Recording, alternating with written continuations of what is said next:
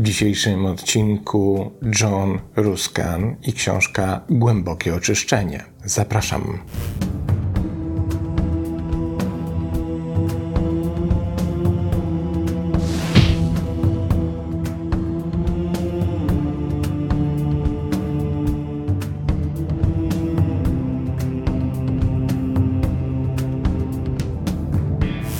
Standardowo zacznijmy od sprawdzenia, kim jest autor dzisiejszej książki.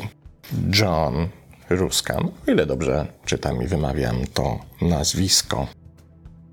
Przez większość swego życia był artystą muzycznym, pracującym w branży muzycznej jako autor tekstów, piosenkarz i wykonawca, właściciel studia nagraniowego i niezależny producent muzyczny w latach 80. w Nowym Jorku, zanim całkowicie zajął się psychologią holistyczną.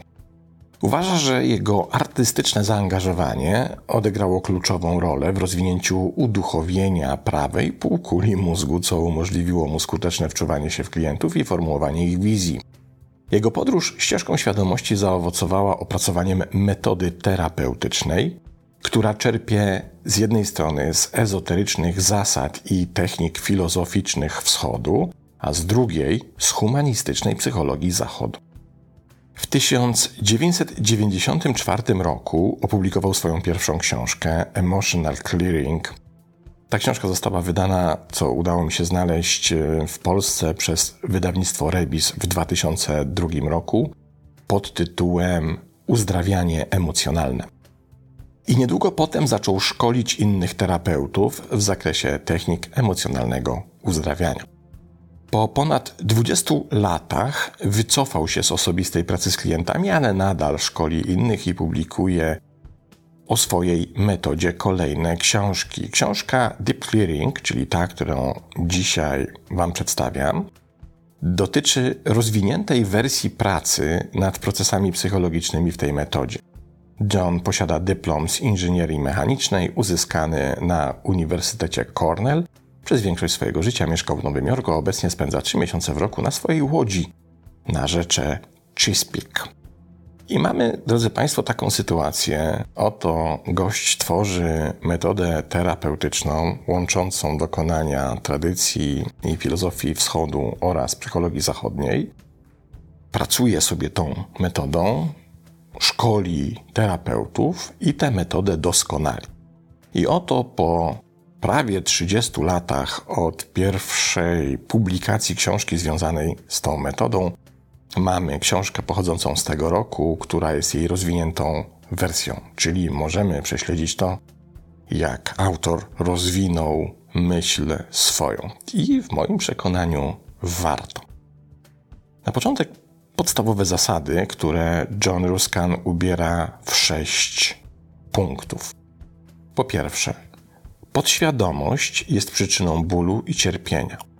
Po drugie, osądzający, odrzucający i popełniający błędy umysł tworzy podświadomość. Po trzecie, umysł nie może się wyleczyć ani uwolnić z podświadomości. Po czwarte, uzdrowienie i uwolnienie następuje poza umysłem, w głęboko zrelaksowanym stanie alfa prawej półkuli mózgu. Po piąte, Doświadczenie podświadomej energii odczuwanej z perspektywy świadka stanu alfa uwalnia ją. Po szóste, proces oczyszczania emocjonalnego wykracza poza umysł i przynosi rozwiązanie. I te sześć punktów tak naprawdę to kwintesencja metody Johna Ruskana. Cała książka jest rozwinięciem tych sześciu punktów i co więcej, on to rozwinięcie oferuje w czterech różnych wersjach, a dokładniej mówiąc na czterech różnych poziomach. Moglibyśmy powiedzieć na poziomie podstawowym, dla ludzi w ogóle niezorientowanych w ścieżkach duchowych, na poziomie już dużo głębszym, aż do najgłębszego, więc możemy sobie, czytając tę książkę, wybrać, który poziom do nas najbardziej trafia, nas najbardziej przekonuje, do nas najbardziej przemawia. Polecam prześledzenie tego, bo to rzecz absolutnie niezwykła. Ja wybrałem z tego kilka fragmentów, bo nie sposób zrelacjonować wszystkich poziomów dla wszystkich sześciu punktów, bo siedzielibyśmy tutaj wspólnie jeszcze przez trzy dni, a pewnie i tego by nie starczyło, bo książka jest bardzo, bardzo obszerna i taka, wiecie, gęsta od merytorycznej wiedzy. Ale wybrałem te fragmenty, które pozwolą nam się zorientować, w którym kierunku zmierza autor i na czym ta jego metoda się opiera, jaki jest jej fundament. Posłuchajmy zatem pierwszego fragmentu. Dla większości świata ból jest jedynym sposobem na rozluźnienie ograniczonego ego, uczynienie go mniej egocentrycznym, otwarcie serca i umożliwienie rozwoju ewolucyjnego. Istnieje nieświadoma, wyższa część nas samych, która działa w naszym najlepszym interesie i prowadzi nas do doświadczeń, które będą stymulować nasz rozwój i często przynosi nam doświadczenia, które postrzegamy jako bolesne. Im bardziej jesteśmy skrystalizowani, tym więcej bólu będziemy potrzebować, by się rozwijać. Jeśli potrafisz po prostu zaakceptować ból bez oporu, kiedykolwiek się pojawi, to ból osiągnie swój cel, a ty rozwijasz się i w ten sposób pokonujesz potrzebę bólu. Ale im bardziej opierasz się bólowi, tym częściej będzie on do ciebie przychodził. Umysł jednak tego nie rozumie. Jest jak dzieciak w sklepie ze słodyczami. Pędzi dookoła, próbując cukierka za cukierkiem i zadowalając się tylko na chwilę, zanim musi rzucić się na następną nową rzecz.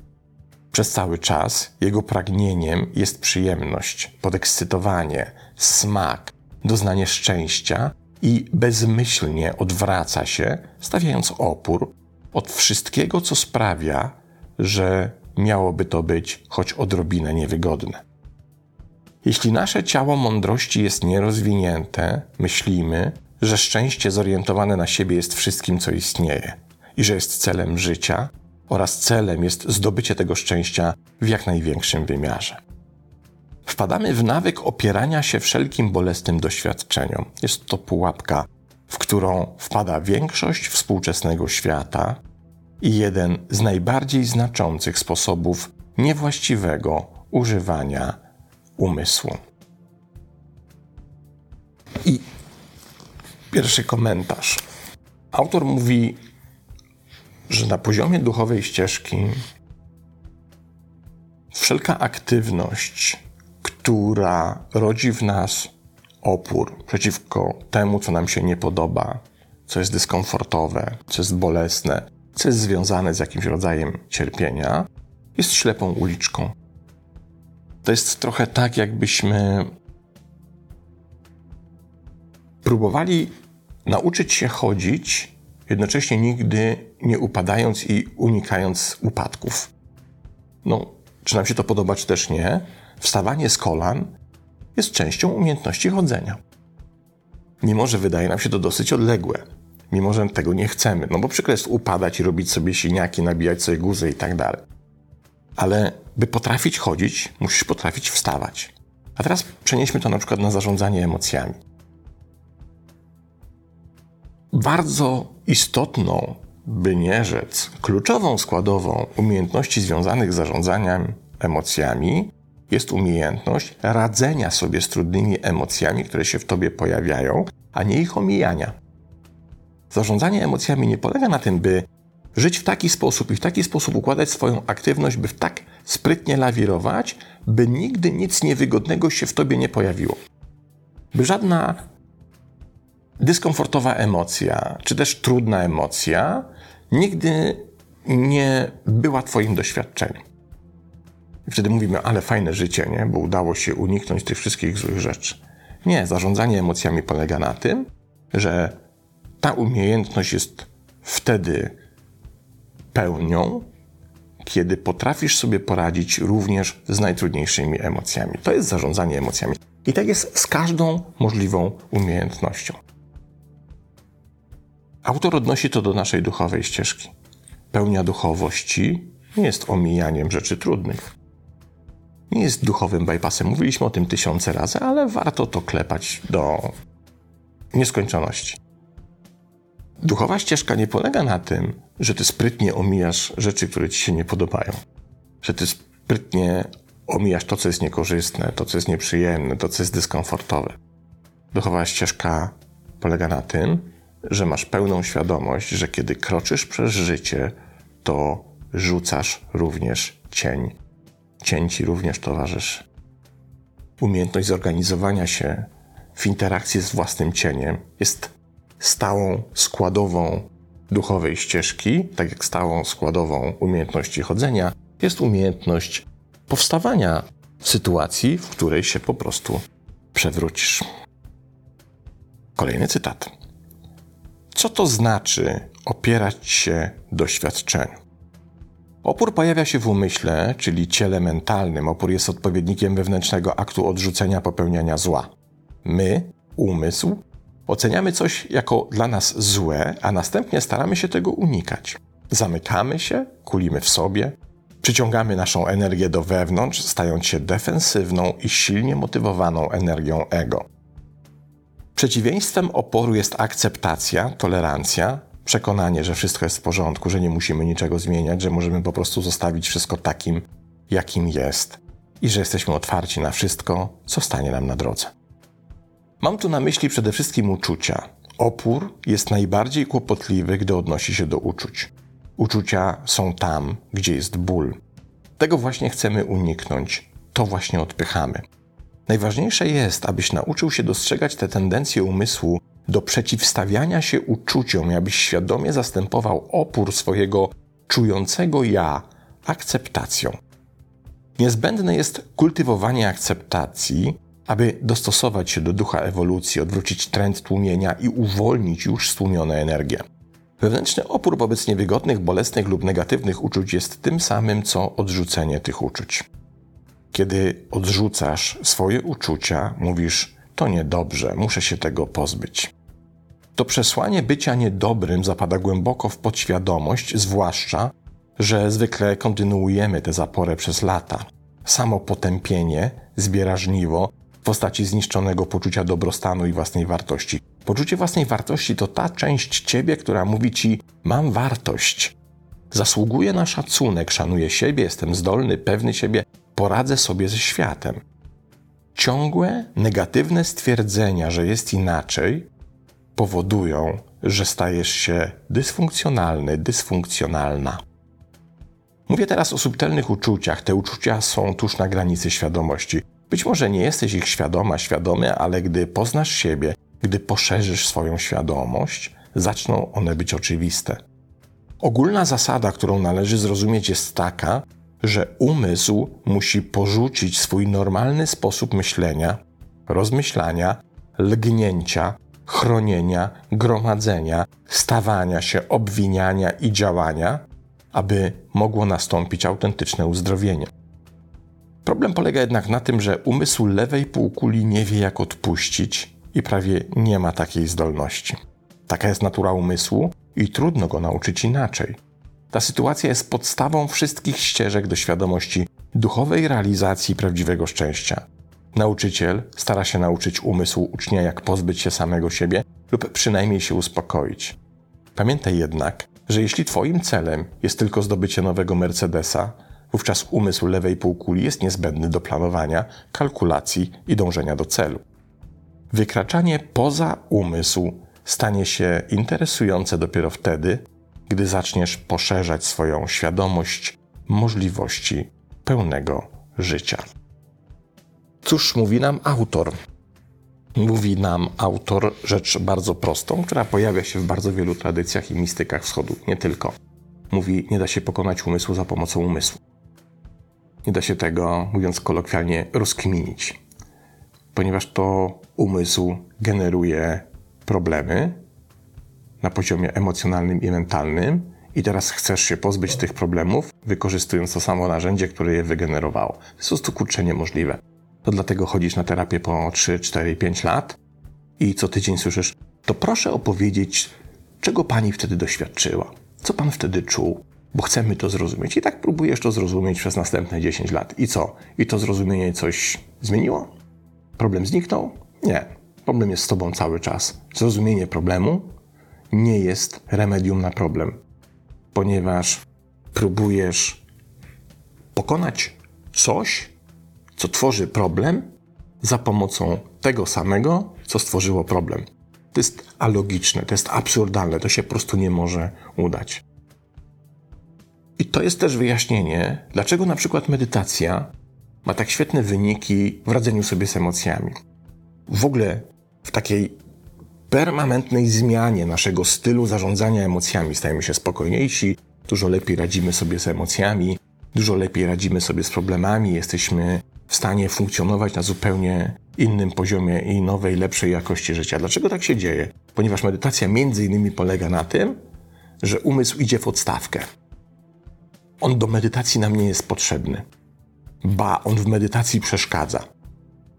Więc medytacja w wielu różnych formach i w wielu różnych swoich odmianach stara się wykroczyć poza umysł, czyli zostawić go w spokoju. Uznając, że centrum wszechświata nie znajduje się w Twoim umyśle. To jest tylko iluzja, którą on stworzył. Istnieje coś innego.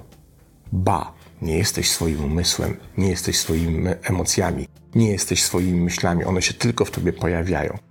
A skoro nie jesteś swoimi problemami, to nie możesz też o sobie mówić jestem problemem. Ty doświadczasz problemu, okej, okay. ale to od ciebie zależy, jak długo to doświadczenie będzie trwało. I to od ciebie zależy, jak to doświadczenie pokonać, a nie od twojego umysłu. Bo kiedy poświęcisz to umysłowi, kiedy przekażesz rozkminianie tego problemu umysłowi, to gwarantuję ci, że on stworzy jeszcze jeden problem. Albo co najmniej powiększy ten istniejący już problem do rozmiarów, które są daleko większe od tego, jakie były na początku. Kolejny fragment. Poznaj podstawowy sekret uzdrawiania emocjonalno-energetycznego.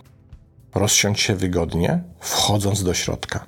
Buduj zdolność odczuwania bezwarunkową obecność, wejście w chwilę, bycie świadkiem, a wtedy nastąpi wielka zmiana. Intelektualnie identyfikacja oznacza, że istnieje nieświadome założenie, że jesteśmy tym samym, co obiekt zainteresowania. Na przykład większość z nas utożsamia się z ciałem fizycznym. Myślimy, że jesteśmy ciałem. Wielu ludzi, nawet inteligentnych, którym jednak brakuje wyższej świadomości, wierzy, że kiedy umrze, ciało umrą wraz z nim. Ale identyfikacja rozciąga się na bardziej subtelne poziomy. Identyfikujemy się ze swoją pracą, umiejętnościami lub rolą. Identyfikujemy się z innymi ludźmi, nie tylko bliskimi, ale także z osobami, z którymi jesteśmy w konflikcie, gdy otrzymują nasze nieświadome projekcje. Identyfikujemy się ze swoim wizerunkiem mądry, głupi, sukces, porażka, piękna, brzydka, duchowa, zła, zły, dobra, dobry itd. Tak Jednak najbardziej podstępną, wszechobecną i nieświadomą formą identyfikacji są uczucia. Z normalnej, nieoświeconej, nieświadomej perspektywy, nie mając pojęcia, nieświadomie zakładamy, że jesteśmy naszymi uczuciami. Nieświadomie wpadamy w pułapkę identyfikacji uczuć, kiedy mówimy: Jestem szczęśliwy, jestem smutna, jestem silny, jestem słaba, jestem słaby. Bardziej trafne byłoby stwierdzenie: Teraz czuję się szczęśliwy, teraz czuję się szczęśliwa, teraz jest smutek, teraz mam siłę. Złamanie identyfikacji ma miejsce, gdy uświadomisz sobie swoją identyfikację. Kiedy dostrzegasz to w sobie, kiedy wyczuwasz swoją identyfikację, rozpoznajesz również, że trzymanie tego nie leży w Twoim ostatecznym interesie, więc rozpuszcza się ono zgodnie z Twoimi oświeconymi preferencjami. Po prostu upuść to. Samo wprowadzenie prostej, nieoceniającej świadomości do przerośniętego mechanizmu psychologicznego może spowodować rozwiązanie podobne do wycofywania projekcji. Ból jest sygnałem identyfikacji wykorzystaj go. Podobnie jak w przypadku przywiązania, identyfikacja przynosi ból. Ból pojawia się, gdy obiekt identyfikacji jest zagrożony lub utracony, co jest nieuniknione. Jeśli nie możesz łatwo pokonać identyfikacji po uświadomieniu sobie tego, po prostu przepracuj ból, jaki ona powoduje. Spowoduje to zniesienie identyfikacji.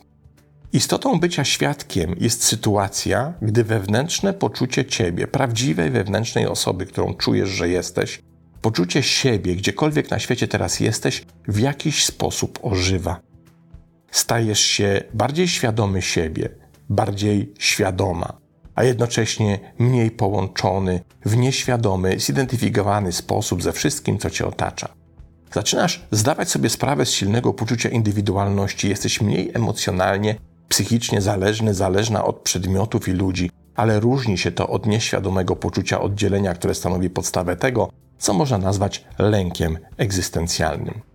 Stajesz się świadomy bycia odrębną, samofunkcyjną, samospełniającą się jednostką ludzką i zaczynasz pozbywać się wszystkich niezliczonych więzi wynikających z nieświadomych identyfikacji, które utrzymywałeś.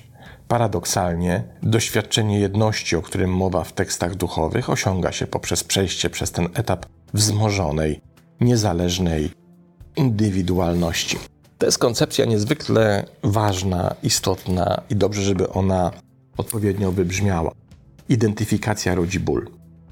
Wydaje się to paradoksalne i wydaje się to trudne do zrozumienia, ale w rzeczywistości jest bardzo proste. Jeśli mamy kogoś, kto na przykład identyfikuje swoją wartość ze swoim bogactwem, no to ktoś mówi, dobra, no to gdzie jest ból? Mamy sobie kogoś, kto dąży do bogactwa i to bogactwo zdobywa. Otóż wtedy istnieje olbrzymie prawdopodobieństwo pojawienia się bólu związanego z lękiem przed utratą tego bogactwa. Wszystko to, z czym się identyfikujemy, otwiera drzwi, przez które również wchodzi potencjał cierpienia, ponieważ cierpienie, ból są przyklejone niejako do wszelkiej identyfikacji.